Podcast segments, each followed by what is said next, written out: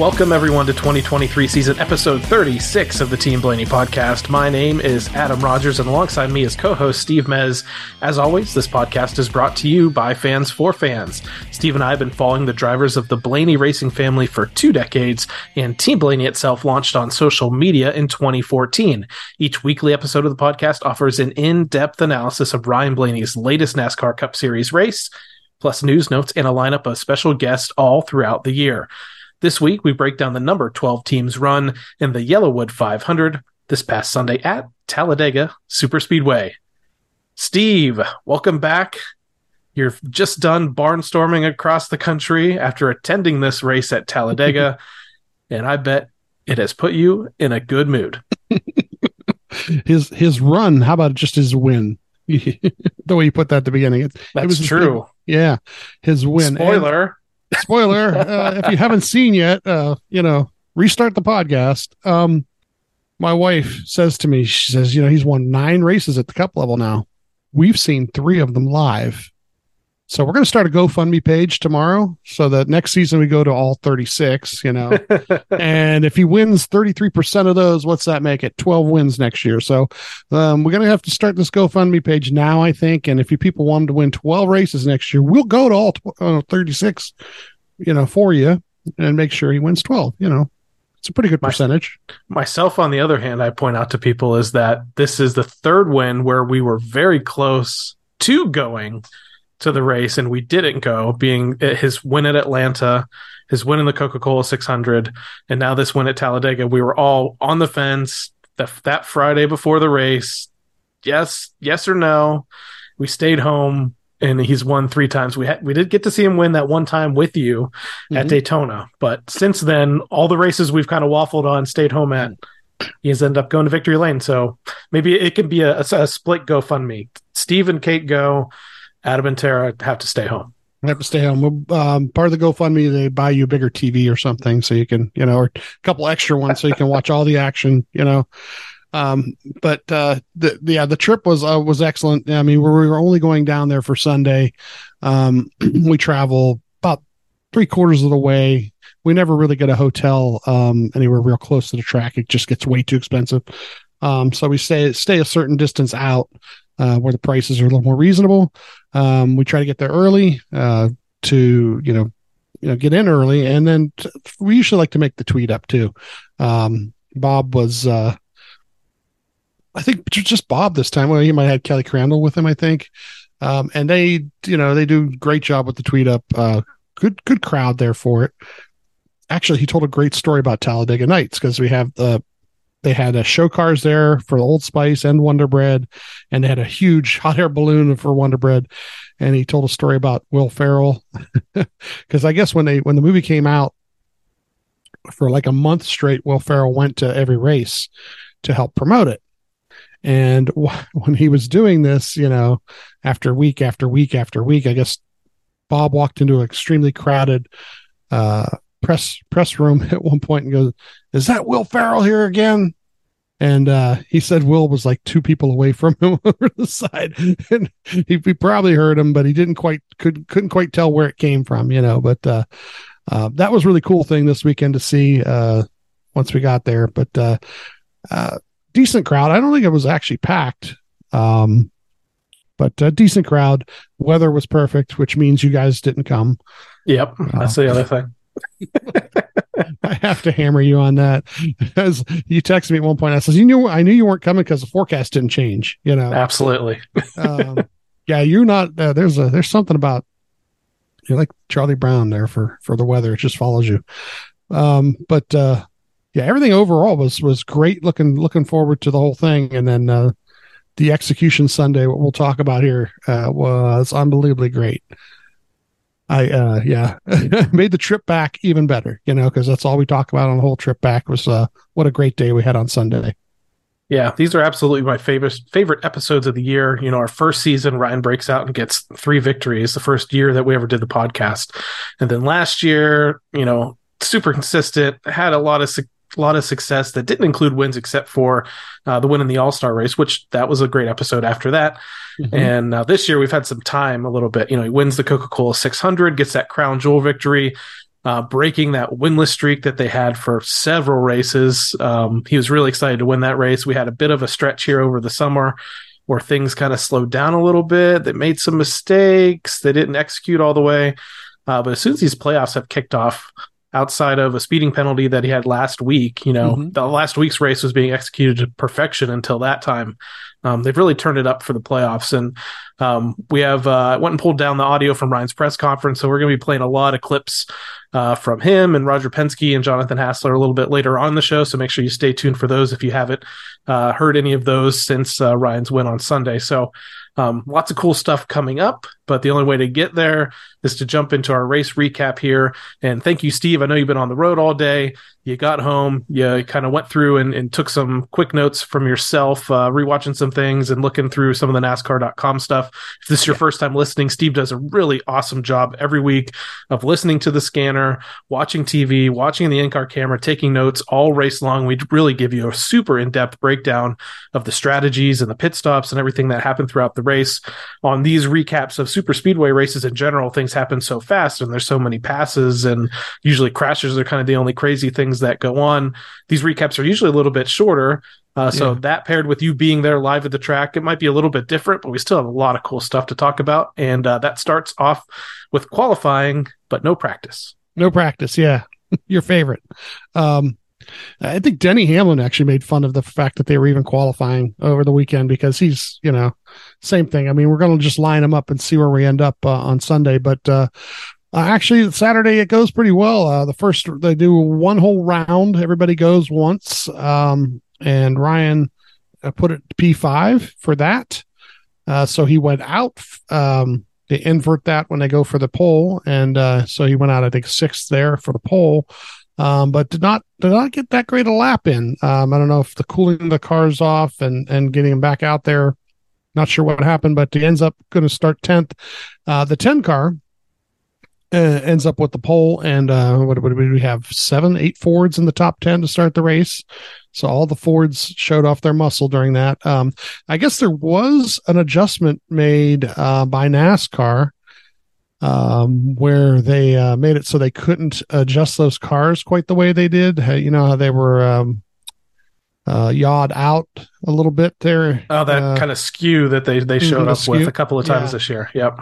Yeah, uh, I guess uh, the talk in the garage was that the NASCAR uh, uh, told them they couldn't do that anymore. So this qualifying was, a l- you know, a little bit different, a little more um, where everybody was in the same box again. So uh, that advantage that a couple teams had found was taken away, um, which made was probably going to make the racing better, to tell you the truth, because everybody was back back under the same uh, rules again.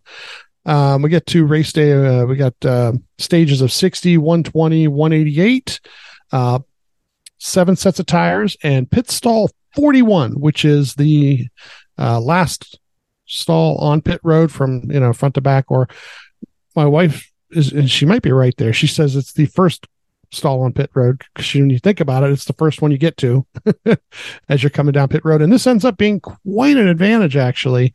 Um, you know, because like they you know they come down to pit road, they slow down right away to pit road speed, but to get to the box, they don't have to go through like anybody else's box. They can go straight to it. Don't have to go around anybody. Um, all they need to do is stop short if they have to go around the, the car in front of them. So, um, fuel run of 40 to 43 laps roughly. And when we start this race, uh, of course, Ryan starts out in the high line with the even, uh, even number starting position. Um, by about lap 10, uh, he has moved to the low lane. And um, within a couple laps there, he gets behind the 22. And this is kind of where he wants to be. Um, there's a lot of talk before the race about the 22 and the two helping Ryan. Um, and he gets up to about third or fourth position here. And it kind of goes back and forth as the lanes move a little bit in front of each other. Um, you know, the high lane might move up a little bit, the low lane might move up next lap, you know, so it ends up being third or fourth, third or fourth. Um, by uh lap 18 though the field does get three wide and and once again in parentheses i put fuel conservation um there are the two lanes that are moving the low lane and what ends up being the middle lane are basically trying to back up into each other. And ryan even talks about throttle trace at one point on the radio uh, because he kind of wants to know if he's doing a good job. Uh, because the more fuel they save the less time they got to spend on a green flag pit stop or any pit stop actually getting fuel. And the less time they do that the more track position they can gain. So um but this what this does is it creates a third lane because some of the guys get out of line between out of those two lines try to try to race a little bit and get that third lane up on the top going and all of a sudden it gets a little more racier but everybody's still doing the same thing with fuel conservation as best they can. The guy in the front's the guy guy's kind of screwed a little bit because he's he's out in front. And uh you can still save fuel from the front as we learned in the spring race but you've really got to back up into people you know and not worry about leading as much you know you might your you lead your lane but not necessarily lead the race um lap 34 here um the the the low lane gets kind of moved back a little bit. Ryan gets back to about tenth place at this point. Uh, lap 38, the Ford's pit. Now, this is part of it too. That that lane moved back because they were trying to shuffle, and certain guys were trying to get in position, so they were in that low lane because they knew they were going to come to a pit, uh, pit, uh, green flag pitting here, and um, the Ford's pit on lap 38. And this is a five second pit stop. There's no tires involved. Matter of fact, somebody online said, why didn't they put tires on? Because it only takes a certain amount of time. But no, this is fuel only. These tires are good, good till, you know, a certain number of laps. Um, you don't want anybody having to run around the front end of the car to put a tire on, even though it might only take five seconds to do that. Um, so, and actually later on, there's pit stops even faster. Um, so we get uh, the Chevys pitting on the next lap and the Toyotas pitting at lap 42. And while this is going on, they do kind of merge back to to each other at some point, but the Fords did such a good job that they end up near the front of all all three of the manufacturers here. Um, so when it cycles complete at lap 43 here, Ryan's up to second, and for the next bunch of laps, he kind of gets between second and fifth as the lanes kind of move a little bit. Um, lap 49, we get the 47 in the high lane, and the two is in the low lane with Ryan pushing him and this is where the fun happens as we're getting closer to the end of the stage here. Um, I know Ricky Stenhouse Jr. He's won multiple races at super speedways. He always finds a way to the front. Um, but man, this is like the most out of control consistently I've seen him. Yeah. I mean, I don't know Yeah. if some of it was Kyle Busch at points here was was pushing the 47, maybe he's pushing him a little bit too hard, but I thought disaster could strike basically at any moment. I'm not sure how Yeah. you how you could perceive that at the racetrack, but on TV, the way they can have the camera angles from above and right right in front, like that car was all over the place, Yeah, and it made me just so nervous with where Ryan was running because I'm like, you know, if he does spin, is he going to come down and hit Ryan and hook him too, or will Ryan scoot by? I mean, that's all that's going through my head during this whole sequence. I don't know if I mean these cars are you know a little loose and a little tight. They may have a slight adjustment here or there usually on a super speedway, but he did he looked really loose. He looked wild like when he took a push like it looked almost like he had to save it a couple different times, you know. Yeah. The Um, um, other thing to mention here too, and they brought that now this is going to come into play in your race report in a little bit. They brought it up on TV. You know, Cindric was on on the inside, I believe, for most of that, and they're showing his throttle trace, and he was off the gas a lot, going moving back into Ryan, let Ryan kind of push him. Forty seven was full throttle like the whole time out there on that outside lane. So this will come into play in mere moments, yeah, I'm sure. in mere moments. Yeah, I was gonna say lap sixty. Let's get to the end of the stage here.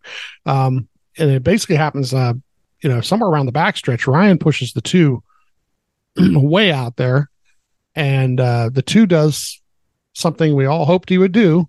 He goes ahead and gets in front of the high lane, and I don't want to say the word block, but uh, he He lost his enough. drafting help. Yeah, he kind of That's what happened.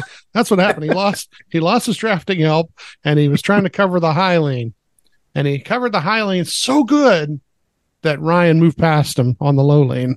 Um and uh it it uh you know Ryan as as they go through 3 and 4 Ryan ends up uh you know out to the lead and then we have the accident that happens in 3 and 4 with uh what we got the 47 what I'm sorry the the one the, tw- the the one the 20 and the 8 were actually involved. I think the 47 was near it, and this is part He of what caused it, kind of caused, caused it. it. So, um, and the one gets smashed up. Uh, he's done for the day pretty much with that. Uh, the eight car takes a little damage. The 20 takes some damage that they end up fixing as the day goes on. Um, eh, but, But yeah. the caution, the caution comes out before they actually get to the line and, uh, Ryan wins stage one. Yeah, but that was awesome. But yeah, I was mentioning Stenhouse going, you know, full throttle this whole time because he does lose fuel, like, or he loses fuel pressure, Pressure. backs up. The eight and the 47 kind of go up into the fence. The one tries to scoot four wide, basically three, you know, Mhm. he was three out of the four wide and gets clipped and goes into the fence and hits the 20. So it, it messes up a few people's days by the way the 47, like they just didn't take enough fuel on their stop, which part of the reason why they're able to get back out front again, went full throttle that whole time. Um, but you know, shout out to Austin Cindric, as you said, Austin you know, Cindric, last yeah. year, last year we gave the teammates, um, from what happened in the Daytona 500 to what happened. It's funny, the first race and last race, really, to what happened all the way in the championship race. You know, we're kind of bemoaned a little bit uh, the Mhm. whole teammate racing, and Ryan's always the has always been basically the perfect teammate all along. When would- when would this kind of come full circle?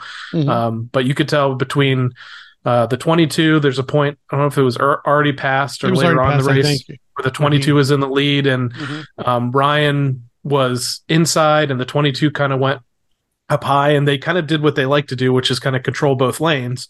But if it was a normal, if somebody, anybody other than Ryan was in the bottom lane, Logano would have been bouncing back and forth between the two lanes blocking. Mhm. But he didn't because Ryan's down there. So kudos to Joey at that point. Kudos to Austin Cindric, who really helped the 12 win that stage, which at that point in the race, you know, this is before we know he wins.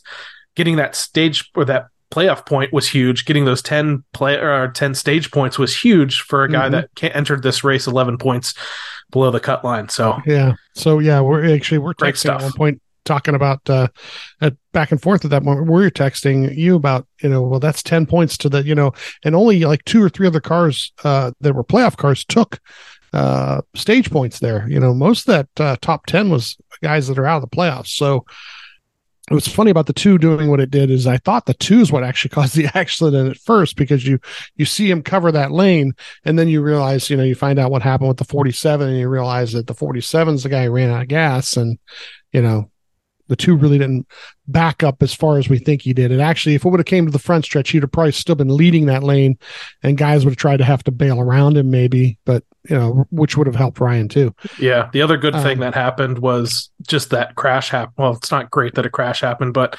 uh, there were some Hendrick cars lined up on the bottom behind Ryan, so they would have also maybe pulled out on the in the trioval trying to to pass too. So you never know what will happen. Luckily, it didn't happen, and the 12 team picks up that that stage victory. Yeah. So uh, pitting here, uh, everybody's pitting four tires, and they're waiting on fuel.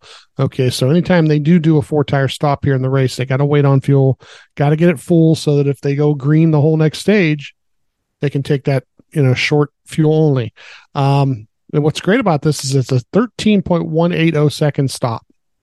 And normally you go, what? What do you mean? What's great? They came in first. They went out first.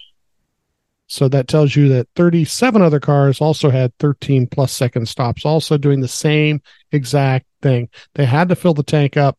If you're doing this right, you got to fill it up and hope that you can only put a couple seconds worth in on on the uh, green flag stop later on.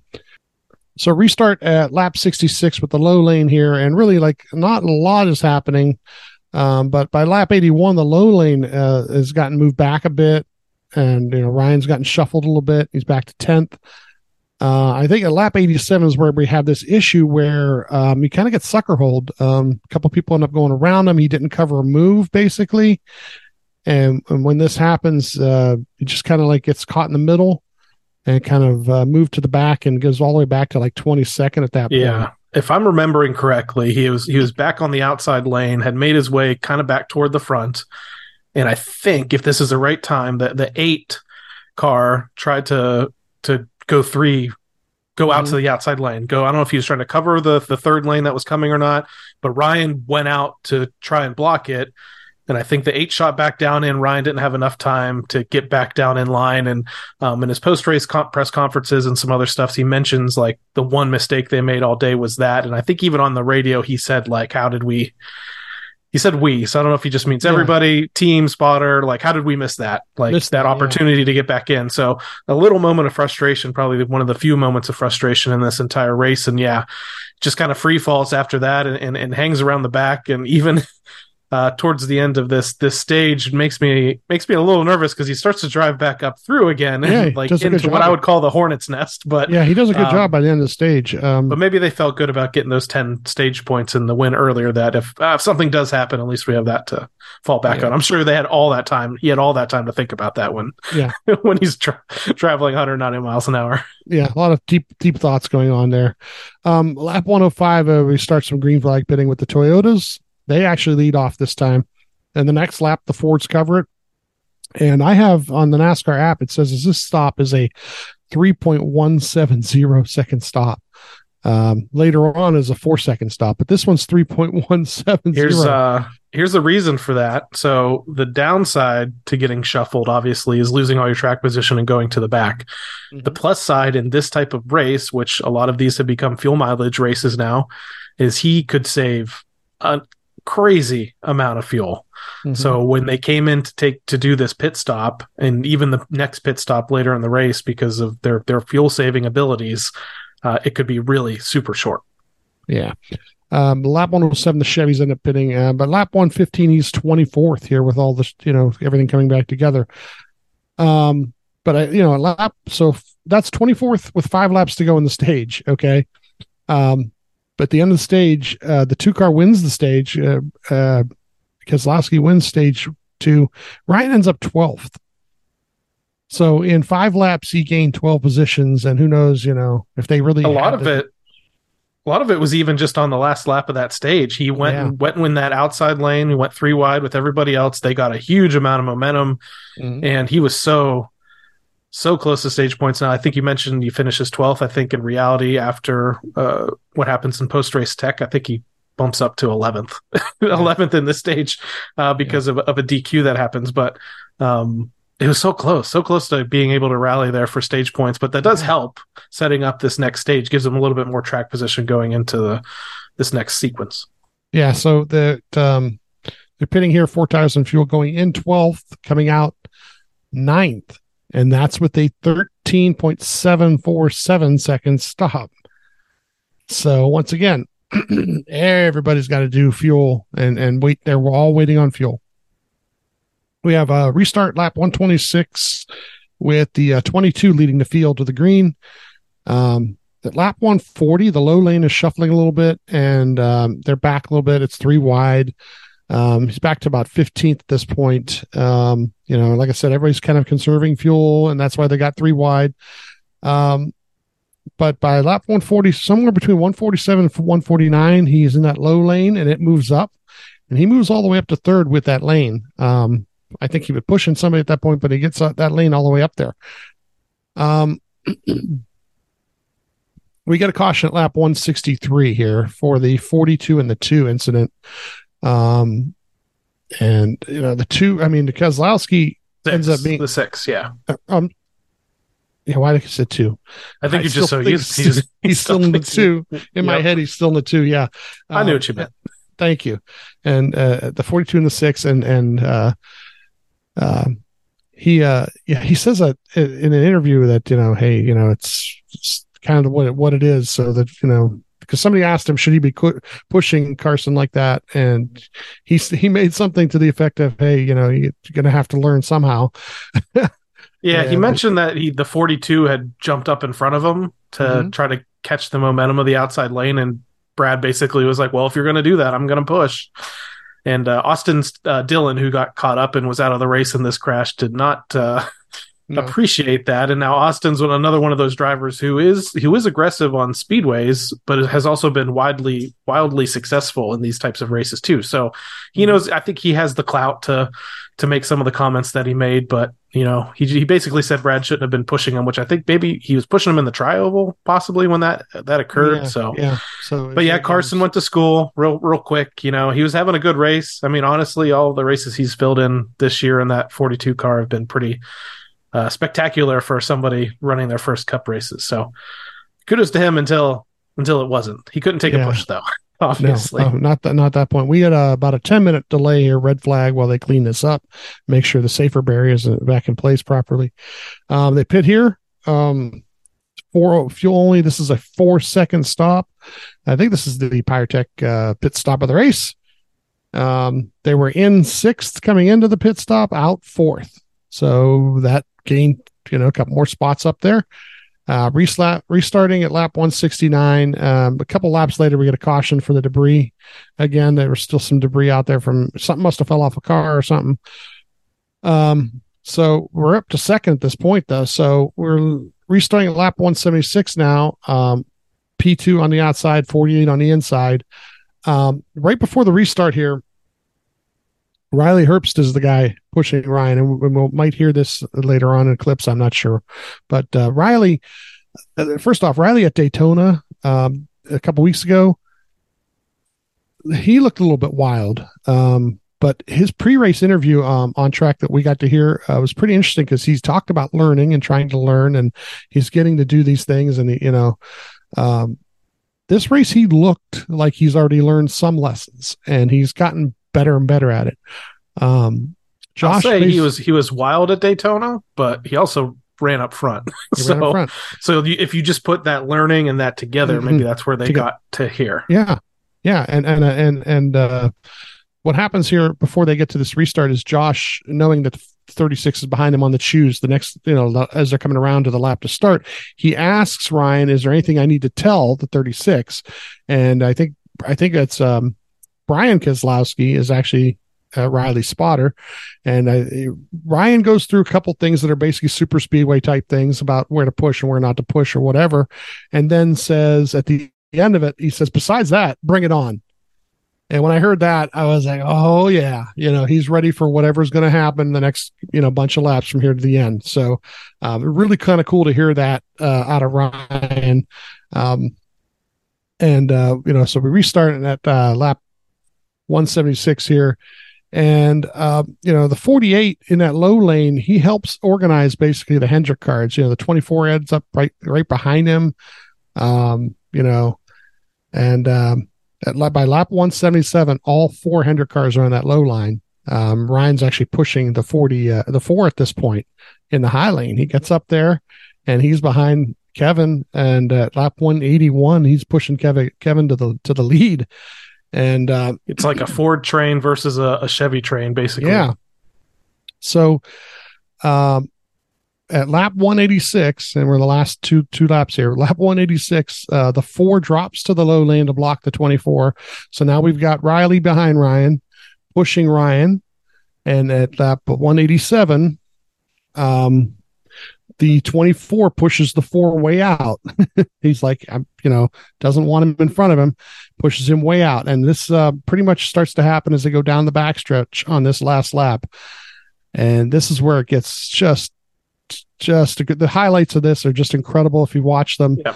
Um, Ryan is in the high lane. Like I said, the four car gets pushed way out in the low lane.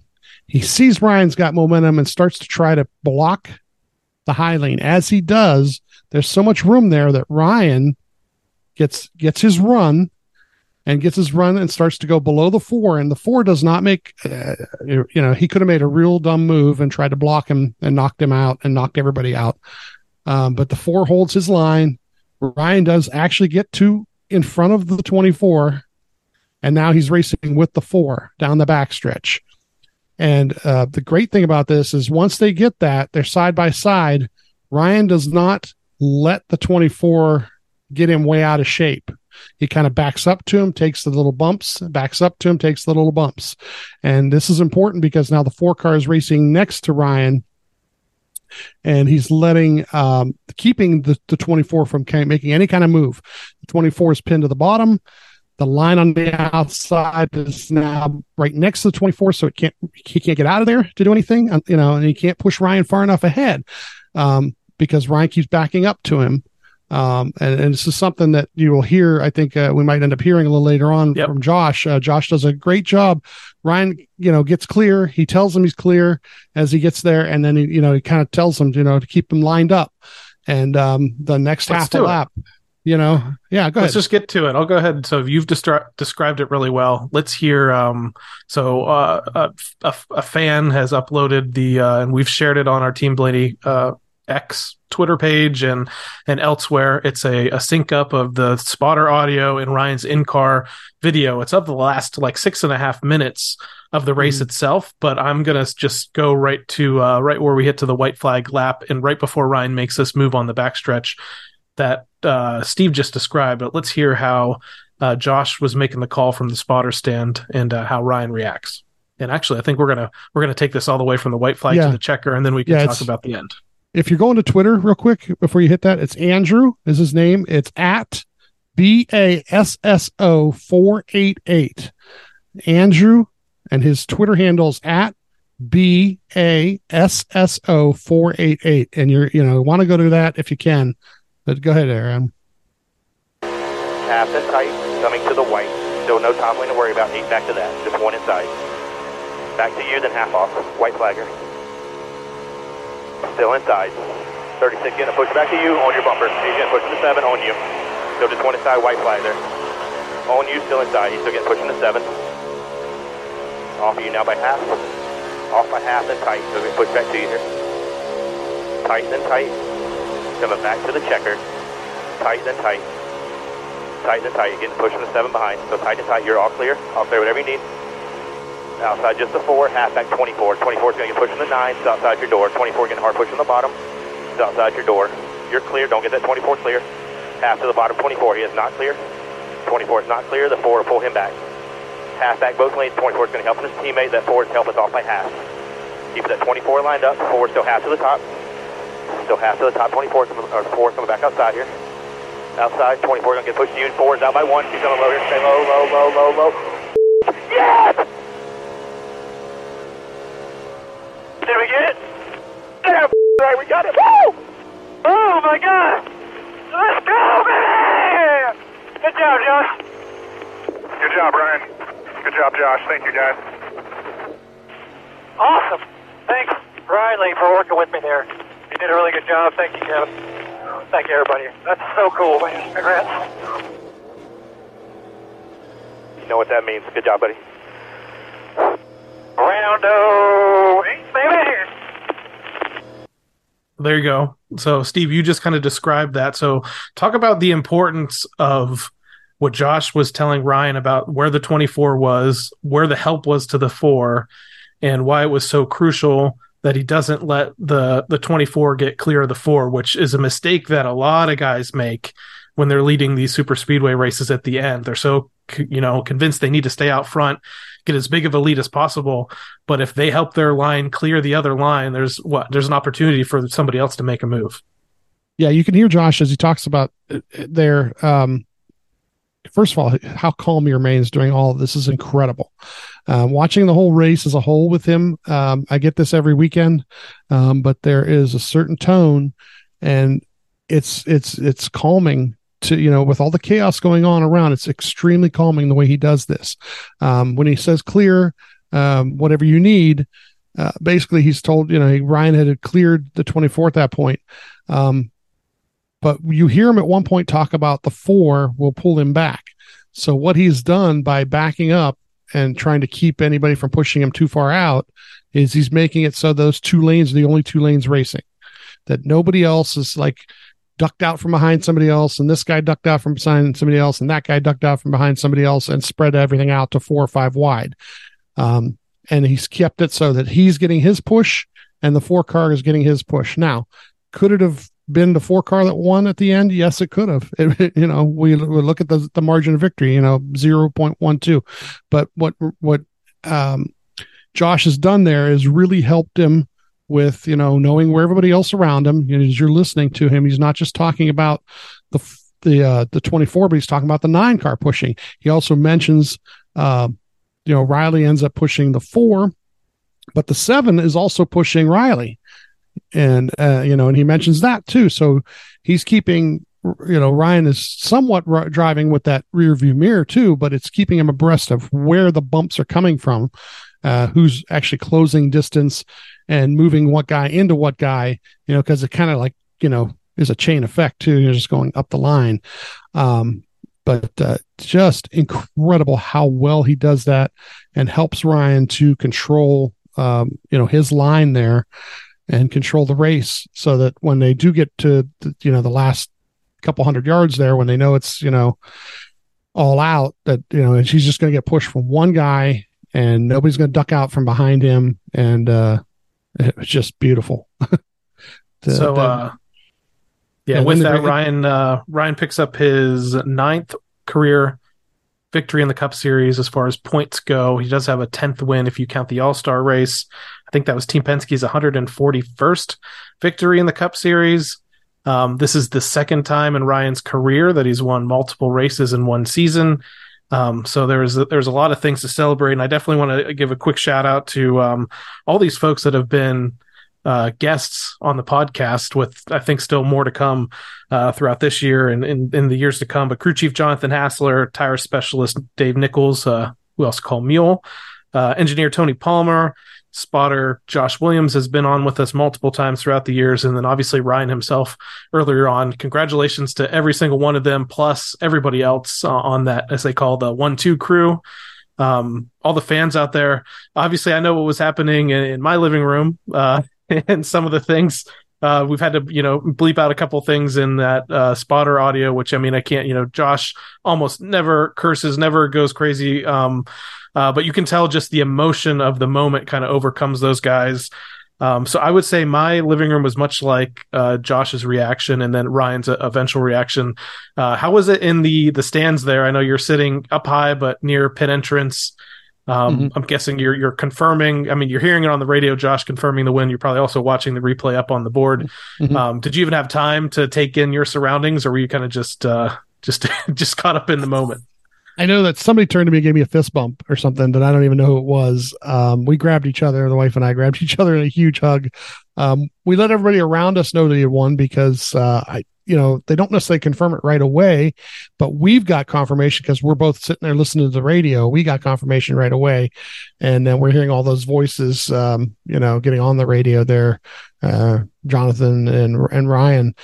Um, so yeah, we were just ecstatic and we just kind of, you know, sat there for a while, um, absorbed it all in. Uh, we were texting you. Um, my, uh, my in-laws had called my wife um, we, uh, we're we're messaging back and forth with uh, you know uh, our big fan of the show, uh, Justin uh, Hughes, because uh, he was down there, yep. and, he got he got himself into pit lane there. He had he had some the passes that I think they're the ones that you guys got last time you were there. so he got down to pit lane, was actually sending a picture or two up there to us, which was was great. Um, but we try to absorb all the ceremonies before we end up leaving the track. So uh, which we you know we needed to do because you know we were just riding riding quite the high and the team um, you know I tried to take pictures of things. Like I, I did get a picture out to you of the guys um, uh, on pit road that jumped over the wall and they're all celebrating with each other because um, we were right in front of that pit stall. So uh, yeah just a wonderful wonderful wonderful time. Uh, super excited to you know to get back here and talk to you about it actually you know because uh, the fans, you know, there are a lot of Ryan fans there, and you, you know, you, as you're walking out, people see the shirts and they're all like, "Oh yeah, yeah," um, but you know, it's still there are 36 other drivers or 30, you know, so they're fans of other guys and stuff too. So it's, you know, you can't get the quite the full reaction. It's not like you're sitting at a uh, an NBA game and the crowd is for one team of the two, yep. you know, so it, it gets a little bit separated a little bit, but um, yeah, it was a, a great. Uh, great moment uh, to be uh, to be there live. Yeah, definitely had to be. Um, like I said, I think there's kind of a, a lot of pent up emotion here, almost like when he won the 600 too. You know, he ran out into the stands. He'd, he'd broken this winless streak. You know, since the the 600, they had a, a pretty decent race at Sonoma. After that, though, the rest of the summer and leading up to this race, it, it, we haven't had a lot of really exciting things to talk about. They've had some mistakes along the way, some pit miscues, um, like I said, overall execution hasn't been great until the playoffs started. Um, but it was really great to kind of see it all to come together. And as I mentioned, you know, I didn't mention these folks all being on the show just to name drop people. A lot of it is just, you know, when you get to know some of these people and you get to know their their backstories and how hard they're working. Um, when you see those guys on TV spraying champagne, high fiving, jumping off, leaping off the pit wall in celebration, taking photos in victory lane, knowing that every single person that I mentioned works long hours, Mhm. long weekends, travels all over the country, um, well, mostly for our entertainment, basically. Um, you got to feel something for them. So uh, to see Yeah. Dave Nichols I mean- multiple times on TV spraying champagne, Yeah. I said he's, you know, on Facebook, he's living his best life. Like it's awesome just to see things like that and know that their hard work is really paying off in, in getting their second victory of the year. You know, th- think about it, Josh. You know, we, we've talked to Josh a couple times. Josh has done some nice things for us even over these years, and um, kind of given us some behind the scenes stuff. And you can imagine that he's did all that for that many hours, um, and he changes batteries on the fly. You know, he goes through seven, eight, nine batteries uh, during a race. The battery packs that go onto his uh, thing because he's talking so much and they're on that radio so much. You know, and he executes it without you even knowing that it happened, you know, because you're listening to him. Um, you know, we talk about Jonathan all the time and uh, him and he had, we had Tony Palmer on, uh, Jonathan actually helped set that up for us, you know, and that's, a, you know, and you think about it, Tony was probably the one sitting there figuring out fuel mileage, you know, um, working with how much gas can they put in, how many seconds of gas, you know, once they've hooked it up. And, uh, you know, the call on whether it's you know whether to you know how many you know and Jonathan whether to take the tires here or there you know and they did two two four tire stops you know during the during the caution break uh stages you know and then um when everybody's coming to pit road and all those decisions um that uh, Jonathan uh, had to do I mean and then he works all week long putting that car together making sure that it will run the way it ran all day long um, and do the things Ryan needs it to do uh, without having to make a lot of adjustments because I got no time for adjustments on those pit stops, you know. So you're right, getting to know all these guys and and and and and you know you can't help but feel totally excited when everything gets put together the right way, um, and to help Ryan have what he needs, and then for him to pull off the move that he pulled off on the backstretch, um, was you know somebody playing chess versus some people playing checkers. I mean, the way he feathered his way um, underneath the four car and yet in front of the 24 without putting anybody in danger. I mean, that's the fun part about it is the move didn't look wild to the point where anybody had to swerve out of the way or make a move. You know, sometimes you'll see that, that happen on the backstretch and somebody will have to kind of duck down to the line because, you know, it, it was too herky jerky. Uh, he totally, totally smooth move to the bottom to get in front of the 24 and then, um, pretty, pretty smooth driving all the way around that last half lap to win the, win the race. Uh, and uh, like I said, I'm so excited, you know, not only to see him win, but then for all those guys who put in all that hard work at Team Penske. Uh, you know, we heard about a week or two ago that there was a, a big meeting there, and you know, people were, you know, having, you know, airing. I don't know what the meeting was about, but it was a team, you know, Team Penske meeting for all the teams, and um, looks like that uh, some of the, whatever they talked about actually, you know, helped uh, helped them work that out. So you just mentioned that move on, move on the backstretch. We broke it down a little bit, talked about how important it was uh, with the way he was taking and receiving and and keeping the 24 in in check. Um, I mentioned at the top of the show we've got some audio from Ryan's post race interview and press conference. Uh, so that's the first thing he talks about here is uh, how he worked with the 24 there and uh, talks a little bit about the victory. So let's listen to that. I mean, I think the biggest thing was was getting clear to the bottom down the backstretch in front of the 24 to get alongside the four. You know, and that made it to where okay, now it's a drag race between he and I. And my big, the biggest job too was making sure the 24 didn't get clear.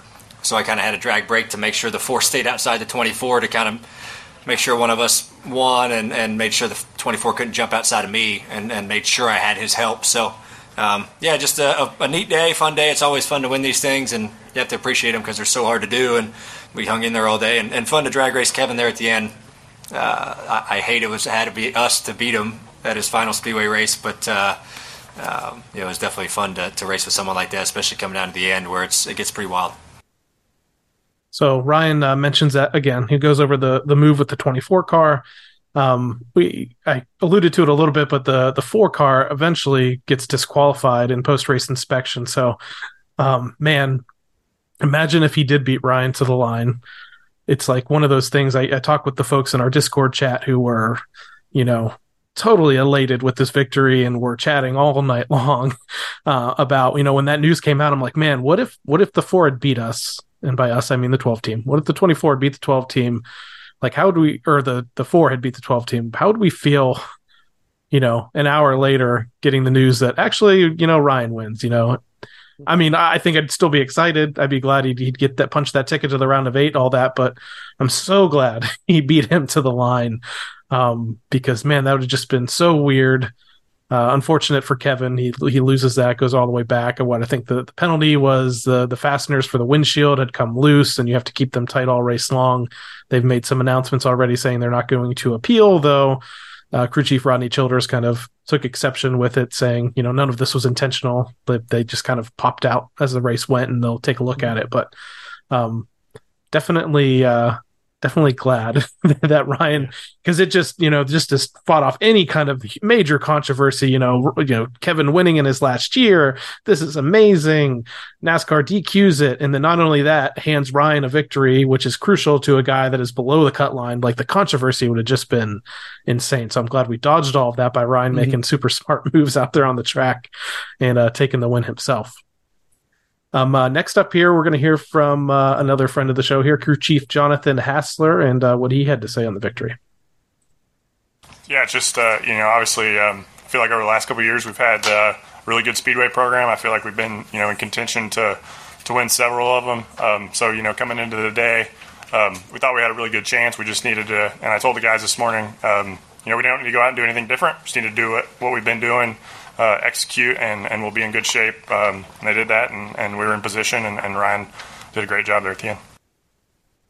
You can tell Jonathan really has that Midwestern hard work, mm-hmm. business mm-hmm. attitude. We just have to execute. We got to do what we got to do. And, uh, you know, his third trip to victory lane with Ryan Blaney, second in a points race. Got to feel excited for that guy. Yeah, his um, he he calls his guys Team Twelve, uh, you know, and uh, he puts together uh, these guys have been together, and we we we met Raymond Fox last year actually uh, after one of the races. Um, so you know what they put together and what they bring to the track is just incredible, um, especially at super speedways. Um, we know the qualifying efforts the last couple years have always been there, but um, what Ryan is able to do maneuvering the car uh, during the race uh, is really incredible. And Daytona this year, um, uh, the Daytona summer race this year, uh, till till things happened uh, the way they did, he, that could have been a winning car too. So, you know, as long as they stayed kept it clean, and Josh definitely kept it clean all day, uh, you know, they're in pretty good shape. Now, Roger Penske was in the house again. Uh, he's pretty active throughout the day on the radio, right? Mm-hmm. Yeah. See, he jumps in at the beginning, wishes him luck. Um, likes to come on once in a while and just you know like especially during a caution or something and tell uh, tell Ryan what what a good job he's been doing and uh, you know if there's something he sees uh, he might jump in there a little bit with uh, you know something he might see that he, he you know you, you can't argue with that guy's experience in in any kind of auto racing. So uh, you know anything that uh, roger can add during the day is definitely helpful. Here's what roger had to say post race ryan did a great job. Um, he was doing a good race. Uh, he was beating himself up last week because of the uh, speeding in the pits but i said let's forget that. And jonathan gave him a great car and certainly the when you think about uh, the Roush Yates horsepower. It didn't hurt us. You can see that today. So it was just a perfect execution, good pitch, good strategy. And uh, he was very calm, which is key for him. And uh, during that middle part of the race, right, Jonathan, when we were a little bit behind, he stayed in the right lane and saving fuel. And at the end, it worked out. So yeah, like you said, always great to hear from the captain. You could tell he was pretty pumped up. Uh, some of the victory lane photos, he's got a huge smile on his face. I think a lot of people uh, have noticed, and he kind of himself has had a kind of a a sweet. I don't know how, what how to describe it, like a sweet spot for Ryan. Like you know, he I don't want to say he discovered Ryan, but with you know Brad and, and running for his truck team, he brings Ryan along.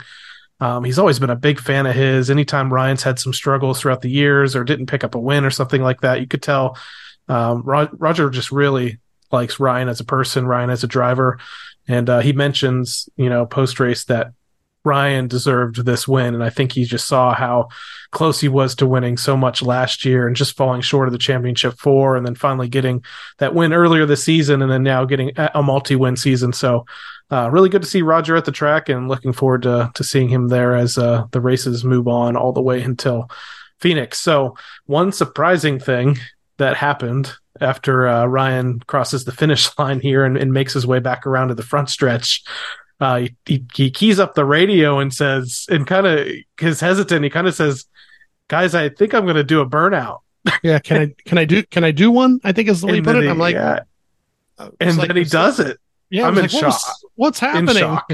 I immediately tweeted like OMG a burnout and you know yeah. for all the people that you know I don't care what level of Ryan Blaney fan you are but um he has not done a burnout and found out his last burnout was in the uh, truck series uh, when he won a race at Bristol. It's the last time he's done a burnout in a in a NASCAR vehicle outside of uh, burnout on the boulevard and some of those things mm-hmm. they've done for All Star Weekend or for mm-hmm. Uh, championship uh, or the, the, banquet weekend or something like that. But after competition, he's be- basically done like a half Polish victory lap, got the flag, mm-hmm. given it to the kid, or uh, as Coke 600 ran into the stands and gave the flag to a kid eventually. Mm-hmm. Um, but I, I, mentioned this like pent up emotion from having such a tough summer stretch mm-hmm. to finally, you know, executing a race the whole way. I think even like he feels like he gave away an opportunity last week. Roger mentioned that in his his clip there. Um, so I think all of that emotion came out in him him doing a burnout, and it wasn't like a super big long one, but it was a good one. The photos out there are amazing. Uh, yeah. Uh, so anybody, I would just you know peruse uh, Twitter, Facebook, and, and, Team Penske stuff, and maybe save some of those photos to your photo album because really cool to see. But um, what were your thoughts from the stands yeah. when you kind of see the smoke? Yeah, we got uh, totally, totally blown away by it. Uh, totally threw us off guard, and so people are going, "He's doing a burnout!" Like surprise, you know. People, people know that he doesn't, um, but I heard him say that on the radio, and I'm like, I think he's going to do one, and it's like, you know what? With all the pent up emotion and the fact that uh, this, you knowing what this race does for the rest of the season, how it sets up the next four weeks at least, um, yeah, I go for it. You know, and it was a modest one. It didn't he didn't go crazy, you know. so post race, Ryan kind of went into this. He's he he describes the the moment when he talked about saying he's going to do a burnout, and uh, uh, someone in the press corps actually, you know, wasn't really familiar with it and poses that question: Why why don't you do it? I was debating whether to do a burnout or not. I usually don't do them, but I was really, really excited, so I did one. So yeah, that was uh, that was a lot of fun. But now it's uh, a special feeling, especially like I said earlier, when you can win here it's it's really hard to do, and, and you have to appreciate those uh, those moments. Why did you get burnout? Oh, you don't know? Uh, Dale Inman pulled me aside one day, and uh, he said, "Hey, you don't see the winner of the Kentucky Derby get off his horse and start beating the out of it." So. so that's why I don't do burnouts. Well, I didn't do a burnout after one race, and he was like, "I like how you don't do burnouts," because and then he told me that story, and I was like, "Well, I'm definitely not." She might be mad at me for doing one and breaking our, our rule, but yeah, Inman quote. Yeah, no problem. So that's kind of a, a, funny story. He's kind of told yeah. short versions of that before. Usually just mentions, you know, I don't want to mess up the equipment. I just always thought it'd be cool to be. Ryan's a very old school guy, old school shirts and hats and uh, old school celebration. But um, I don't think this is going to start a trend. I think this is maybe going to be saved for when he gets, you know, really monumental victories. And for him, mm-hmm. this where he was below the, the playoff cut line and this punches his ticket to the next round. I think um, I kind of like it every once in a while. It's it's good in uh, in what moderation. I think it, I'll do it, and uh, the press corps definitely really yeah. enjoyed that story. it, was, it was good. It was a good story. Um, saw a, uh, a tweet from uh, MRN and SiriusXM's Dave Moody earlier today that said, you know, I'm paraphrasing, but basically, you know, everyone always says these super speedway races are kind of wild cards and anybody could win, but you know, often a lot of the same guys are winning these most often. Um, for Ryan Blaney, that's true. Four of his nine career victories are now on drafting tracks, super speedways between these three wins at Talladega, uh, the win at Daytona in this form of racing. Ryan, I mentioned in our Discord chat with some folks, you know, it's really, it's almost magical or it's just, every one of these races, unless he's taken out early in some fluke like he was in the Daytona 500 several, uh, you know, four or five years ago, he finds his way to the front. He wins stages, controls the race. Now, this one was a little bit weird. He did win a stage, didn't necessarily control the race. He ran up front, uh, but didn't lead a ton of laps. I think he was just kind of in the single digits on laps led. But that 12 car, no matter the old generation car, this new generation car, finds his way to the front every single time. And uh, he kind of talked about that a little bit about why he likes these drafting tracks and what his mindset is going into it. And I thought this was interesting. People have two opinions on speedways either they love them or they hate them with a passion. And I kind of made the decision of I'm going to love these places and I'm going to accept if something bad happens to me here, right? If you get in a wreck, that's not your fault, right? You're just going to accept it and not stress out about that. And once you kind of put that in your head of you're just accepting that these things can happen here, now you can focus on trying to run well and win, right? You're not worried about all this stuff or coming here disliking the track, like, oh, I can't stand being here. The speedway races are dumb, you know. It's not really the right mindset to have. So I just kind of did that early on, and, and it's you know benefited us uh, mindset wise coming to these places and yeah, it means a lot to win here. I grew up watching Dad race here for a long time. Uh, I love the area. Uh, the fans here are spectacular, and um, being able to meet a bunch of people has, has been fun. And getting to know a lot of people, you know, from the speedway also has, has been amazing. And um, you know, just really fortunate to to have uh, good friends and friends here that, that treat me like family. So um, yeah, really spent. And I think you appreciate these things more because it's so hard to win at these places. You know, it's just such a up in the air thing. You never know if it's going to work out for you or not. So I you have to really appreciate whenever you can win here, and, and it's uh, really, really fortunate. We've been lucky enough to win here three times. You know, I, I, you know, I've said this before. I think in, in a podcast before that uh, you get to be up in the front a lot more often in these things, and then people start to follow you and want you to be in the front. Um, and it kind of reminds me of Dale Jr. Um, and he's starting to starting to get to some numbers at super speedways, you know, and Dale Jr. was the same way. It was like you got used to seeing him up there, and other guys on the track trusted that Dale Jr. knew what he was doing. So same thing. You talk if you talk to 36 guys in the garage besides Ryan and ask them who they think is a is one of the better guys at it, they'll tell you Ryan. And during a race, they probably feel a little more comfort and ease knowing that he's out near the front than other guys, you know, because sometimes you know, like we discussed earlier about this guy or that guy out in front and they look squirrely. Um, Ryan is able to control a race sometimes from the front or the front couple rows in a manner that uh, just doesn't seem as dangerous as, as other guys when they get out there. So, um, you know, Dale Jr.'s, you know, got many more years experience of doing it, but uh, I think as as time goes on, we're seeing more and more that Ryan Ryan drives quite quite well as super speedway, just like uh, Dale. Yeah, one thing I really liked that he talked about was the fact that, you know, it's not lost on him what it means to win at Talladega. This is one of NASCAR's. It's not a crown jewel event, but it is one of the, the series' most historic tracks, well-known tracks. Talked about, you know, in pop culture, has a following just by that that movie that came out. So even people that don't follow the sport know what Talladega is.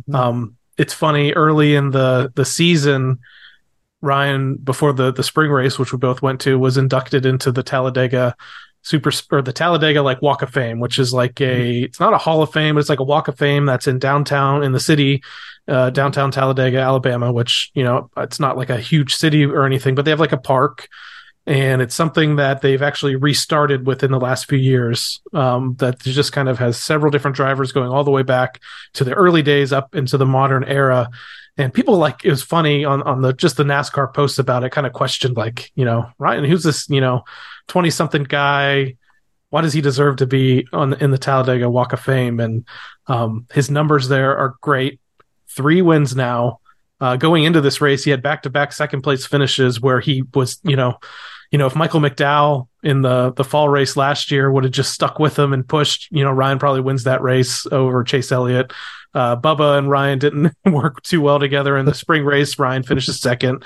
Um, you know, everything came together perfectly in this case with the 24 actually sticking with him to the end and, and helping push him to the victory there. So, um, if he wasn't deserving in the spring, I think with his three victories now that I, I believe tied him with some big names out there, uh, Allison's and Yarborough's and, and such. So, uh, three wins at Talladega in the Cup Series, I think is is pretty impressive. So the next time you're out there, if you want to stop by in, in downtown Talladega, Alabama, you can go and check out the Walk of Fame, and Ryan has a has a plaque there uh, talking about it. Well, well deserved, I think. So, Steve, this has been a, a weird season. You know, we went through last season. I mentioned it, I think, already in this this show. Super consistent all year long. Lots of top fives, lots of top tens. Didn't pick up a points paying win. Did win the All Star race. Misses the the championship four, uh, but just a, a tiny bit, few points. Mhm. Could have won Phoenix too. Um, this year, not all. This was only his fifth top five of the season, and two of those were wins. Um, he has a decent amount of top tens, but it, it the way it's looking the rest of the year, he is going to hit some career lows. How do you judge the performance they had last year versus the performance they have this year, where they have, they have the two victories? I mean, the wins have to mean so much more, right? Than just the, the consistency is great. They they could have had a chance to win the championship last year, but I think it almost shows you there's there's a lot of different avenues to get to the the championship round.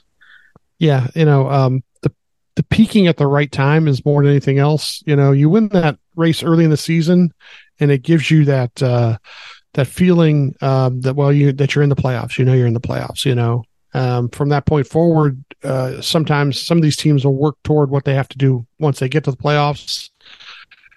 Um, but you know, really, that it's it's more about peaking at, at the right time and coming together, like we talk about the different things with the crew and the you know and so forth.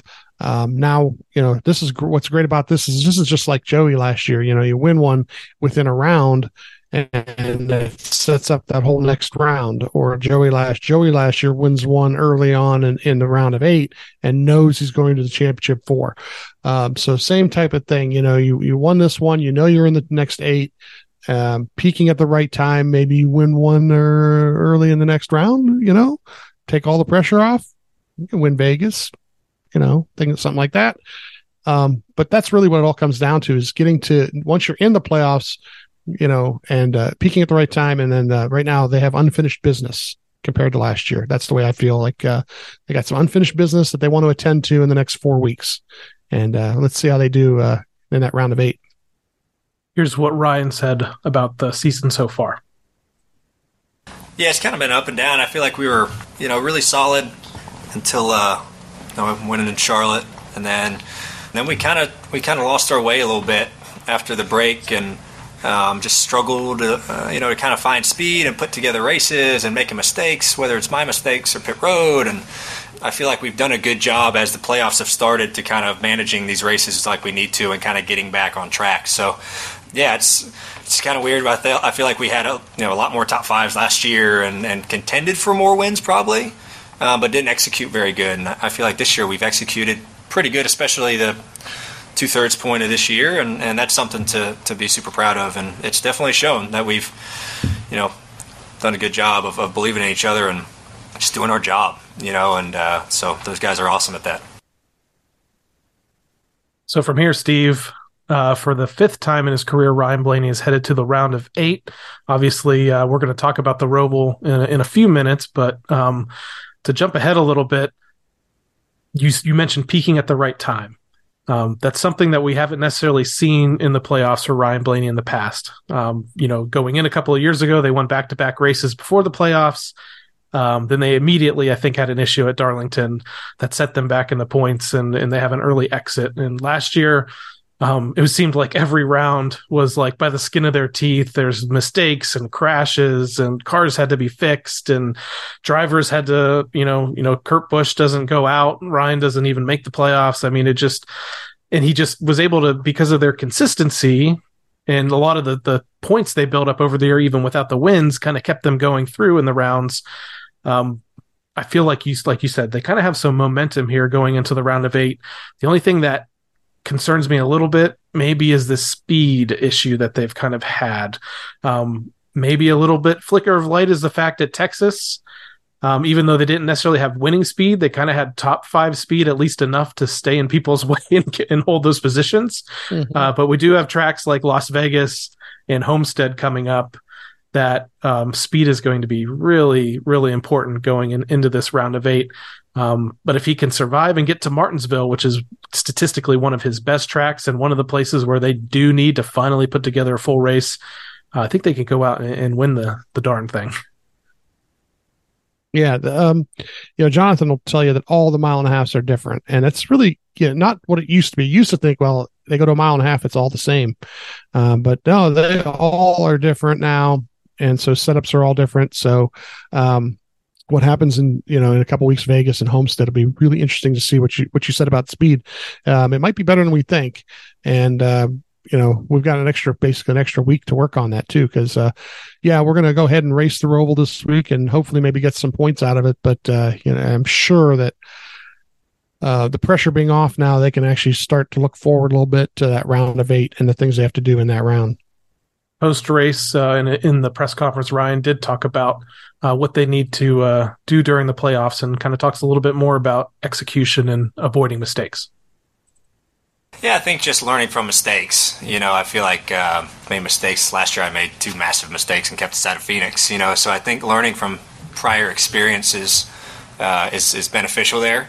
Obviously, you need your cars to be fast enough because it gets it gets super tough, and these racetracks are, you know, there's no super speedway, there's no road course. It's like traditional tracks, and um, and then it gets super hard. I mean, you when everything resets, you have guys that have tons of points. Um, today helped us out a little bit, but uh, a couple guys have way more playoff points than us. So, no, I think if we can just learn from past mistakes and uh, and have our, our cars fast and just you know not mess up, really. I mean, you have to perform. So, um, no, I, I think just believe in each other and and and continue to work. You know, I feel like our cars haven't been quite the speed they needed to be to compete with maybe like the five or uh, you know the 11's been fast, but I, I think we're we're still working, and this could be a big shot in the arm for us. So I'm excited to see what we have for them when we unload in Vegas. Yeah, totally echo those thoughts. I think a shot in the arm is a good way to put it. This could give them some the momentum that they need um, headed into uh, into this this this final round before the the championship four. And I don't know, I'm I'm more of a glass half full kind of guy right now. Sometimes this Yeah. point in the season, I, I, I lean a little bit toward negativity or worrying. Uh, but to see them everything start to come together here, get a victory, get some positive momentum in their direction, and like you said, maybe we'll see we'll be surprised a little bit by the speed they unload with over the the next four or five races. Yeah, it'd be really, really interesting um, because when you get to the round of eight, you basically got to beat four guys. That's what you're thinking about is beating four guys. If three guys within the playoffs win the three races, then you got to beat, you know, the other, the other uh, four on points. Um, but he's not going to be that far behind them on points. He just gained six points this week. So when they reset the points, you know, he'll have what I think, what, 14 or something like that. Um, when they reset the points. Or, so he's not going to be that far below a cut line right off the bat within week one. He can get there. Um, be interesting to see if uh, somebody from outside the playoffs wins one or two of those races too, because that, that'll change things too and make it more open to, to guys making it on points. Um, but we, uh, you know, he alluded to what happened last year and we don't really have to rehash totally all of that. Um, but know that they had what it took last year. Even though they did not win a race last year, they had what it took to get to the championship four. And uh, right now, being the only one in this round of eight, you know, there's there's nothing but everybody at Team Penske looking at what to do to help that 12 car, you know, and we saw the 22 and the two help within the race this past weekend, and we'll see things in practice and in qualifying in the next weeks to come uh, where that 22 and 2 will do things and they'll work on things and maybe there'll be a setup thing and they'll be able to change something out. You're going to see nothing but that full effort to try and help Ryan and and and uh, Jonathan uh, get what they need out of that car. So let's take a look at the NASCAR Cup Series playoff standings and happy to report something that we have not seen since late May, early uh, June here is that Ryan Blaney is near the top of the standings because of that victory they just scored at Talladega Superspeedway. So locked into the next round are the 24 of William Byron and the 12 car of Ryan Blaney. Uh, now here's where the points pop into here. Denny Hamlin is plus 50 to the cut line. Christopher Bell is plus 22. Chris Buescher is plus 19. Martin Truex Jr., the regular season champ, who's continued to struggle in this round of the playoffs as well. Uh, a little bit better than he was going into the the cutoff race at Bristol. He's plus 17. Uh, Kyle Larson plus 15. And this is where it gets sketchy. Brad Keselowski, who got in that accident at Talladega with uh, the 42 car, he did win uh, a stage and got a playoff point, so it helped him a little bit. But Brad Keselowski is in the eighth position, just plus two to the cut line. Uh, again, this is a round of 12, so keep that in mind. Uh, in ninth, Tyler Reddick is minus two. Bubba Wallace minus nine. Bubba had a great couple of you know string of races going on here. Um, they just did not execute at all at Talladega, and that really hurt that team. So they're minus nine to the cut line now. Ross Chastain I had that caught, caught up in that unfortunate incident early in the race when the 47 car ran out of fuel and everybody got bunched up on the outside. Ross went from above the cut line going into Talladega to now minus 10 points. And uh, a disastrous round continues for the eight car and Kyle Busch here, who is in a must win situation going into the Roval for sure at minus 26 points to the cut line. So those are the 12 drivers still competing in the NASCAR Cup Series playoffs. But Reddick, Wallace, Chastain, Busch, all below the cut line. Uh, Keselowski just two points above it there heading into the race at the Roval. But as I said, Ryan Blaney is up there in second position right now uh, with locked in with that victory. Uh, picked up uh, six playoff points, five with the win, one with the stage win. So that's going to help him going into the next round, the round of eight. Most likely will start that round unless he wins the Roval, which he is a past winner there.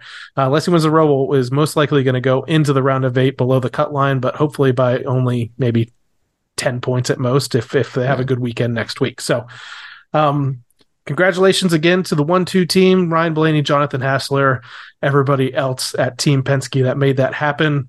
Um, i could just go on forever. I love these these win episodes but we do have a couple more uh, things to take care of business wise the rest of the way. And i'm sure some folks that are deep into our team blaney nascar fantasy live league have been itching this whole episode so far to uh, to get an update on where everything stands. And we're going to start that by taking a look at what our lineups were for talladega uh, myself, Team Blaney host Adam, my team started Joey Logano, got me 24 points. Aric Almirola, the pole sitter, got me 20. Brad Keselowski, unfortunately, it got me only got me 15, but thankfully did win that stage, got me a little bit more points. Teammate Austin Cindric, man, um, had a up and down day for sure. Was a lap down at one point. Uh, I think due to a, a speeding penalty, I think on pit road, rebounds for fifth place pin- finish and gets me 37 points. Ryan Blaney, the winner, uh, ranked second in points earned on the weekend, I think just behind the 24 car, 50 points. I had Austin Dillon in the garage. Did not fare well in the featured matchups. I had Ryan over Kyle Busch. That was right. I had Bubba over Tyler Reddick. That was wrong. I had Keselowski over Larson. That was wrong. I had Chastain over Martin Truex Jr. That was wrong. So I ended up with just 156 points total and uh, 24th in points earned for the weekend at Talladega. Now, you didn't probably have the opportunity to swap people in and out of the garage. You're probably a little bit more preoccupied with what was happening at the race, and I don't remember what Wi-Fi standards were like there. But um, Not they weren't bad Uh, actually. that's good. So, but um, what did your uh, team look like going into this weekend? Yeah, I had Bubba Wallace, Chris Buescher, Brad Keselowski, Ryan, and then Austin Cindric. Um, I just I don't know why I just kind of decided he was starting up near the front that he'd be up there to help, and and he did. Um, uh, but Brad finishing 32nd really kind of hurt there. I had Joey in the garage, so if I would have swapped that out um, when I could have, it would have been an extra like nine points. So it's nothing like huge. Where I really lost out was I only made 10 bonus points on the uh, on the selections. I had Ryan over Kyle Busch, and the other three I had the the guy who finished lower. You know, Bubba lost to Tyler, Brad lost to Kyle Larson, and Ross lost to Truex. So, um, yeah, that that's where you know that's thirty points there that you know just did not get. Um, but you know what, I don't care. this this week after this week of you know I really you know I, I you know I said something to my wife at one point oh I should check my fantasy team after it was over. I'm like I should just check it to see what happened because I couldn't remember who I picked. Um you know uh, especially watching what we watch so uh, I'll get back to it this week at the Roval. We'll figure it out. We'll get get some points together this week So Mez 12 ended up in a four way tie for the 34th position in points earned from Talladega with 144 points. Again, I was 24th, uh, 156 points earned. So let's take a look at the top 10, and that's actually going to start out with a two way tie for ninth. Go Larson, Blaney's Daisy, 186 points, and eighth, Blaring Idiots, 190. Uh, tie for six here between our friend of the the show and Discord, Jordan Daniels, and my wife, uh, Rogers T. 194 points earned. Uh, Clyde's Chicken Pit Racing, two time uh, champion of the Team Blaney NASCAR Fantasy Live League, starting to come back on strong here in the playoffs. I think they have a, a, ways to go to get back up there in the overall standings. Fifth position for Clyde's Chicken Pit Racing, 195 points earned. Fourth, Glitterbugs, 198. Third, the P- Prime Minister 3, 200. Uh, second, NASCAR Nut 12, 215. And leading the way is Fike 21 in the first position, 221 points earned at Talladega. Now, let's take a look at the overall standings, or the, well, let's look at the playoff standings in the Team Blaney NASCAR Fantasy Live League. And in the, let's take a look at you. Mez 12, 12th position, tied for 12th along with JD Racing at 961 points. So you have fallen out of the top 10 here, uh, but you're still pretty close.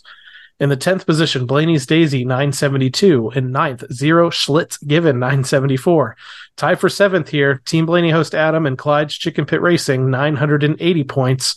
Uh, three way tie for fourth here, Moose Hunter, 1960, Go Larson, and Rogers T, 983 points. So the Rogers household is on fire in the playoffs. Both of us sit in, in the top 10 here. Third, Blaring Idiots 985. Second, Whip Wilson 1011 points. And leading the way, our winner from the week is also the overall leader in the playoff standings, Fike 21, 1037 points. Now, here's where it all matters the overall standings. So these are points earned all year long in the Team Blaney NASCAR Fantasy Live League. I'm going to have to take a look. I'm still hanging out in the 34th position. Team Blaney host Adam, 5,589 points. Mez 12, holding down the 15th position, 5,812 points. Now let's take a look at the top 10 in the overall standings. Christian Dana, 10th, 5,868. Ninth is Alyssa C, 5,871. Eighth is Whip Wilson, 5,875. Seventh is Eric D15, 5,929. Sixth is Penske Fan 24, 5,949. Fifth is Blaring Idiots, 9, 5,965. Fourth is Fike 12, 5,968. Third is Go Larson, 6,011. Second, Factory of Sadness 6 has fallen out of the lead. This is a major development. A few bad weeks in a row here for Factory of Sadness 6, and they have lost the lead 6,107 points. Blaney's Daisy is now the leader in the Team Blaney NASCAR Fantasy Live League, 6,109 points, just two points ahead. Man, this is getting tight coming down the stretch here between Blaney's Daisy, Factory of, uh, Factory of Sadness 6, and uh, I'll even say Go Larson has an outside chance here. So this is going to be really interesting to follow the rest of the way. If you guys follow us on social media, uh, give us a shout out. Let us know who you are. Um, we're rooting for y'all. that, that's all I'll say. This, this week, this week is um, oh, talk about uh, scramble. Um, this week here, depending on how many usage you you have left, because now we're past five races. So if you use somebody up for all five, you're done with them. Um, but what happens during this race uh, especially since they're bringing back the cautions uh, to the stage breaks. Um, who's racing for the win versus who's racing for stage points, and you may want to set your lineup accordingly. You may, hopefully you can read a couple articles and find out what some of these guys' game plans are because um, somebody may be racing just for stage points, you know. And if they're doing that, they might gain 15 points during the two stages uh, and then still get like a top 20 finish and, and rack up a bunch of points. Um, otherwise, if you pick the guy you think is going to win the race, that's great, but he may not race for stage points at the end of stages. Yeah, he's setting himself up. He might pit before the end of a stage to set himself up for later in the race where he's actually out in front. Um, you know, which may get him the points for winning, but if he didn't get any stage points, you know, the guys who got stage points might pass him. Um, so real interesting this week to look at your lineup based on those two factors, you know, especially playoff guys and what they might try to do to get above the cut line. So let's jump into that discussion discussion of the weekend. kicking it off with our NASCAR on TV report for the Charlotte Motor Speedway Road Course, better known as the Roval. Will this be the last year of the Roval? I think we're going to find out in a couple of days here. Uh, it seems like the NASCAR Cup Series schedule will be coming out soon. Uh, so kicks off this weekend, Saturday, October 7th, noon Eastern time, the NASCAR Cup Series qualifying at the Roval. Now, note that this is going to start on the NBC Sports app at noon, and then it's going to be joined a half hour later, 12:30 p.m. Eastern time on USA. So a little bit weird. I'm not sure what the disconnect is there or what's going to be on early on, but um, so that's going to Probably- yeah, probably probably, soccer. soccer. so it's going to start on the NBC Sports app at noon. You're not going to miss too much. Uh, you might miss Group A practice, but 12:30 p.m. Eastern time on the USA Network. If you don't have the NBC Sports app, you can catch qualifying. Uh, followed by 3 p.m. Eastern time, the NASCAR Xfinity Series Drive for the Cure 250 at the Roval. That will be on NBC. And then Sunday, the big race, 2:30 p.m. Eastern time, the NASCAR Cup Series Bank of America Roval 400 again on NBC. I mentioned the rest of the way, all of the Cup races are on NBC, the main network, all the way through the championship race at Phoenix. Uh, let's take a look at Ryan Blaney's stats when it comes to the Roval. Um, everybody knows got that victory in the very first year of the race, uh, put himself in position, was running great, running third when Truex and Jimmie Johnson got into each other on the front stretch chicane. Ryan Blaney slides through, and I say slide because he was sideways coming out of the chicane, holds it together, steals the victory. Um, going into last year's race, he had four straight top 10 finishes first, eighth, fifth, ninth. And you just had a great discussion about fantasy points and the way these, these drivers play this race. Um, we didn't have those stage breaks with cautions earlier in the season. They've decided to bring them back to the Roval after a couple lackluster, uh, well, some people thought lackluster road course races where the fields got spread out. Um, so Ryan Blaney in this race last year was desperate for points. He and teammate Joey Logano flipped the stages, or I don't know if that's flipping the stage or not. No, They didn't flip; they stayed out. Got points early on in the race. The next gen car is extremely hard to pass with on road courses. They were stuck in the back the rest of the way. Finished 26, but with the points that they earned, they ended up transferring on into the next round of the playoffs. So Yeah. that strategy was really important for them at that time. And for me in the stands, didn't create a very exciting race because I was a little Yeah. sad watching Yeah. them run in the back. Uh, but with all of that, Ryan has an average start of 10.8, an average finish of 9.8 at the Roval, one win, two top fives, four top tens. Yeah, like I said, now Ryan uh, this week could could run for uh, you know trying to win a stage.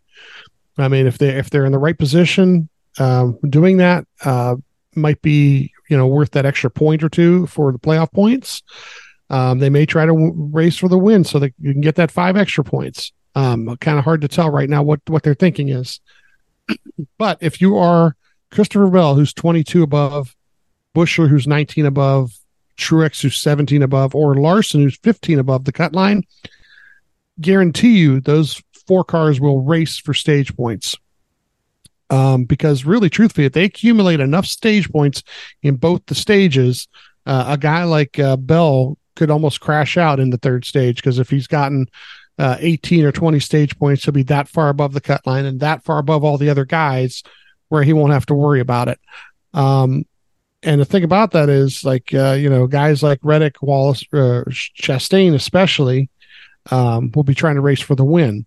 Um, and uh, so you're going to see of those guys, you know, four, three or four going one way, three or four going the other way on it. And uh, it'll leave a bunch of stage points for a lot of guys who aren't even playoffs, you know, at that point. Um, what's going to be interesting is like a guy like Larson um, can do this and somewhere along the line, somehow, if he's that good, and he sometimes is, uh, he'll win a stage, finish high, you know, or, or you know, stay out and then stay out and win the second stage, and then at the end of the race, he's running the top five. You know, he he's one of those guys that all of a sudden will just maximize everything he can out of the race and, and get himself up in there. Um, so you know, things like that, you got to kind of look out and see who's going to do what when you're when you're putting your fantasy team together. So uh, Ryan Blaney overall on road courses in his career has an average finish of 14.4. Uh, prior to this season, that average finish was much lower. And quite honestly, in the next gen era, I don't even want to do the math to tell you what that average finish is, but I'll name them out here. Um, he started off great, and then it got really bad, and then in the last couple races, it's gotten back to kind of where he was uh, in the previous generation car. So we're going to go back to 2022 when they uh, debuted the next gen car. Uh, these are just, I'm not going to necessarily name off the tracks, but these are finishes on road courses sixth, sixth, 11th, and here's where it took a turn 26th, 24th, 26th, 21st, 31st.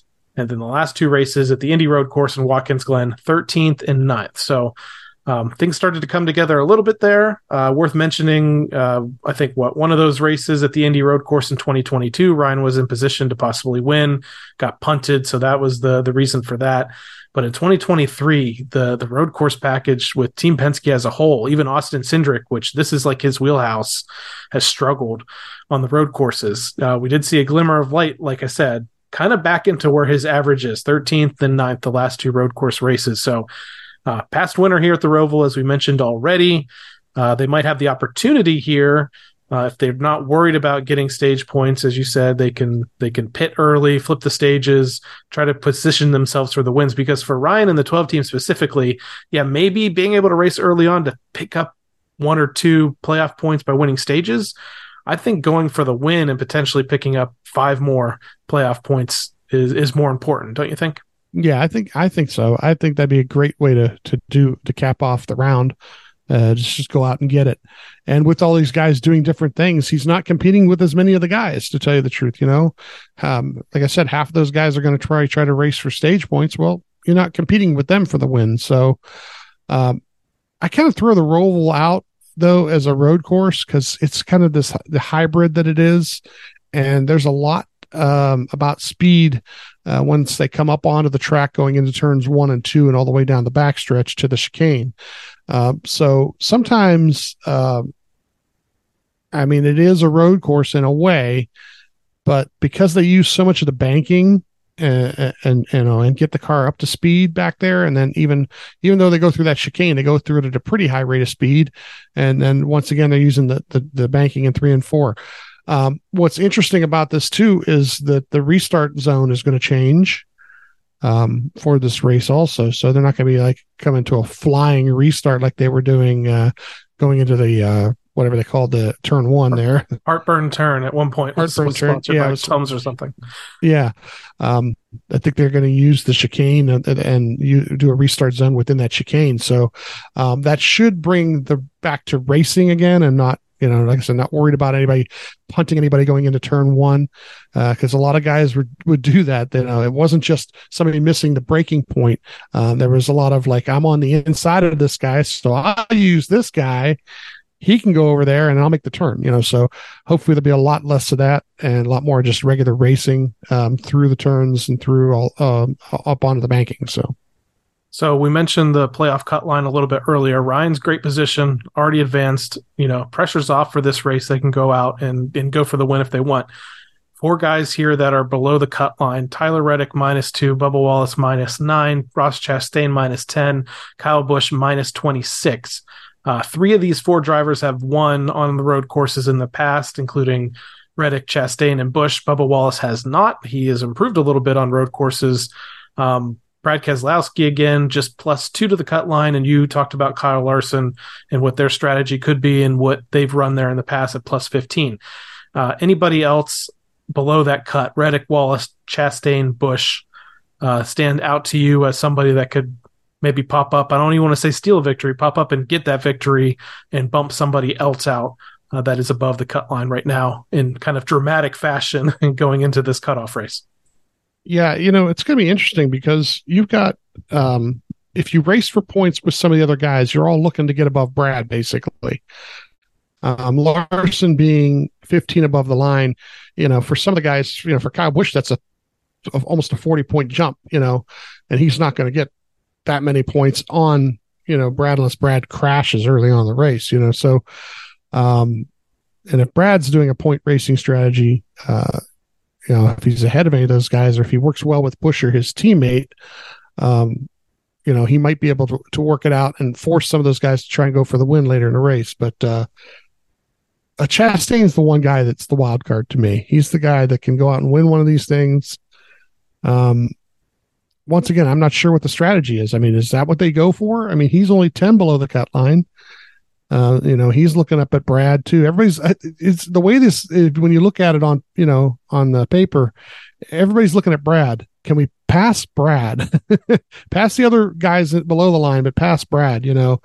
Um, because from Larson, Larson through Truex, Buescher, Bell, if they gain enough stage points early in the race, um, they could have a bad race. You know, somebody pointed out one of the one of the uh, shows. I think it was on um, uh, the teardown. I think they were talking about. Wouldn't it be funny if Truex finished like twenty eighth and still made the next round? You know, uh, but that could happen because oh, he gets a couple stage points in each stage, and he clears everybody else. You know, um, the only thing that really could wreck the day for anybody above the cut line is is a crash early in the race.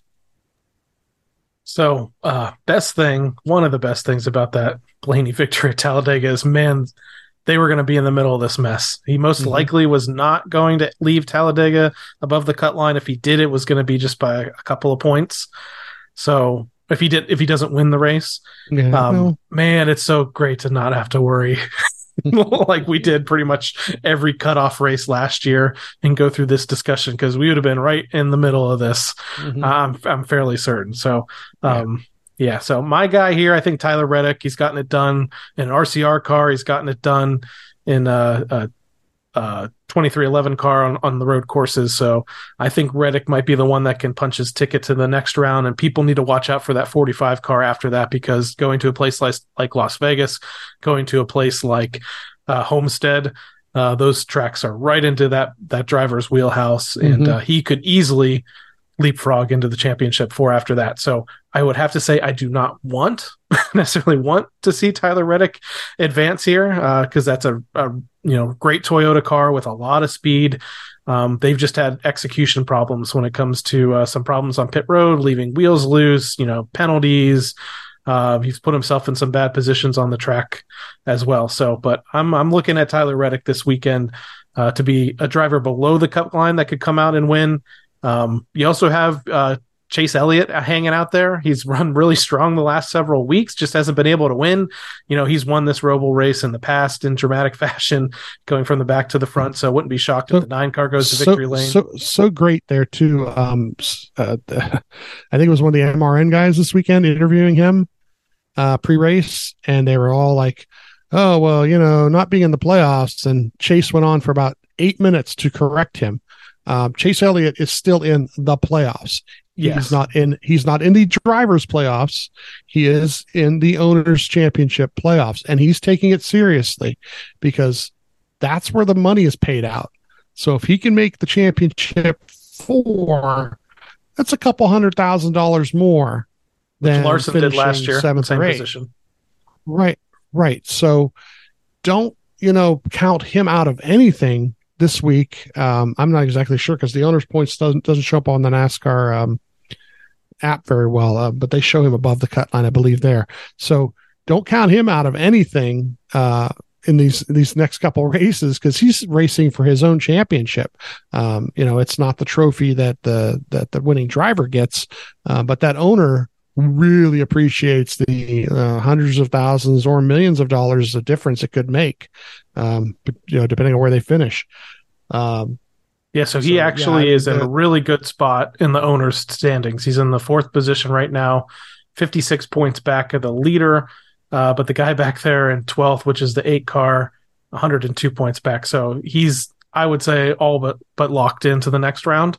So mm-hmm. yeah, like you said, I mean that was a big deal last year. You have to remember Ryan Blaney was not in the owner standings uh, because the 45 car made it still with uh, the the points in the win from Kurt Busch. So the 12 mm-hmm. didn't make it. So they were the ones that were out. The five car made it in on into that and they made it all the way to the championship four and owner standings. Obviously they didn't win. So i guess you're right. I mean that that's worth correcting. That's worth mm-hmm. mentioning. I know yeah, not a lot of fans care but the team yeah, owners care for sure. They totally care. And this was a question i was about to ask you. Um, we're five for five where playoff drivers have won uh, the playoff race. Are we due now for a non-playoff driver to win a race? Somebody uh, like uh, daniel suarez maybe on a road course or uh, you know, And Not- like McDowell, I mean, he was a playoff driver, but he's out out now. McDowell could. Yeah. Alex Bowman's Mhm. looking for a win. I mean, Justin Haley ran really well at the Chicago Street Course. Now it took some strategy to get them up front, but they could also use strategy to get up front here. And once he was in clean air, did really well. People, a lot of people mentioned that the inner course at the Roval was about the closest thing they had to the Chicago Street Course. Now, obviously, when they got on out on the oval, it was totally different. But um, I think you're right. There's some guy Chase Briscoe has shown some speed in the past. He he has been good on road courses in the past. Um, has made some mistakes though at the end of some of those things. So uh, I think you're I think you're right. There's, there's a possibility here. You know, man, Daniel Suarez needs something. 54 car Ty Gibbs. Uh, he's another one that, that could run up front in Mhm. this race too. So several guys. And like you said, with the stage breaks being brought back, it brings that that flipping strategy into this thing. And I guess we'll never know. I've already said it. You know, get just take that deep breath, sigh of relief here that Ryan's not really caught up in this mess. They can run their own race, do what they have to do. Hopefully, probably try to go out there and go for a win. And man, I just love for them to get a top ten to get back.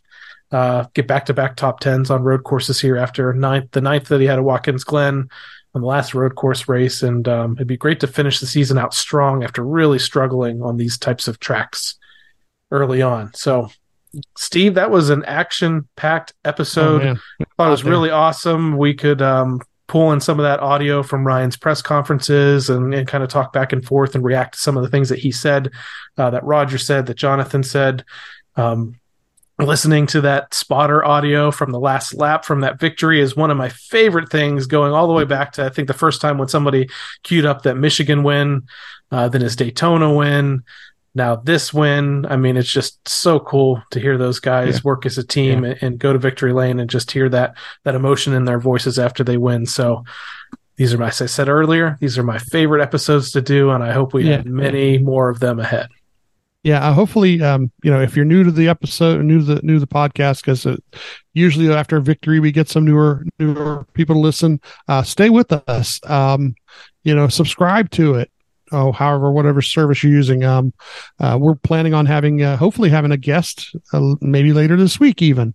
Um, so you know, subscribe, pay attention, look out for uh, the possibility of that happening. Um, like I said, we've gotten uh, some nice communication with the people at Penske and uh, some of the team members, and uh, we can find out some things that uh, hopefully enhance uh, what you see and listen to every weekend on, on the races. And we're excited to bring that to you if this is like one of your first times listening to us. Yeah go back and listen to some of the old episodes. If you scroll through your your podcast app uh, it's it's noted when we've had a guest in a in a special interview. We've interviewed as i said lots of really great people from crew chiefs to tire folks to engineers um, mechanics, you know, spotters, other people in the industry. Uh, a lot of those uh, interviews, especially from this year, can be found on our YouTube channel. If you search for Team Blaney, you'll find our YouTube channel, and there's some a special set of interview videos out there uh, where it's actually video. A lot of our audio episodes from this year are also on YouTube too. If you don't have a podcasting app that you use regularly, uh, but you can find us out on all of the major podcast apps. And like Steve said, uh, like, share, review uh, subscribe. Uh, we appreciate everybody listening, and we just hope you know Steve and I are big fans. Say it at the top of the show. This show is by fans for fans. Uh, we try to give you as much you know insight, analysis, you know, explaining why a pit stop was good, explaining why a pit stop was bad, some things that TV might miss. You know, we spend a lot of time analyzing the races, and just want to give you, if you're you know that next level fan.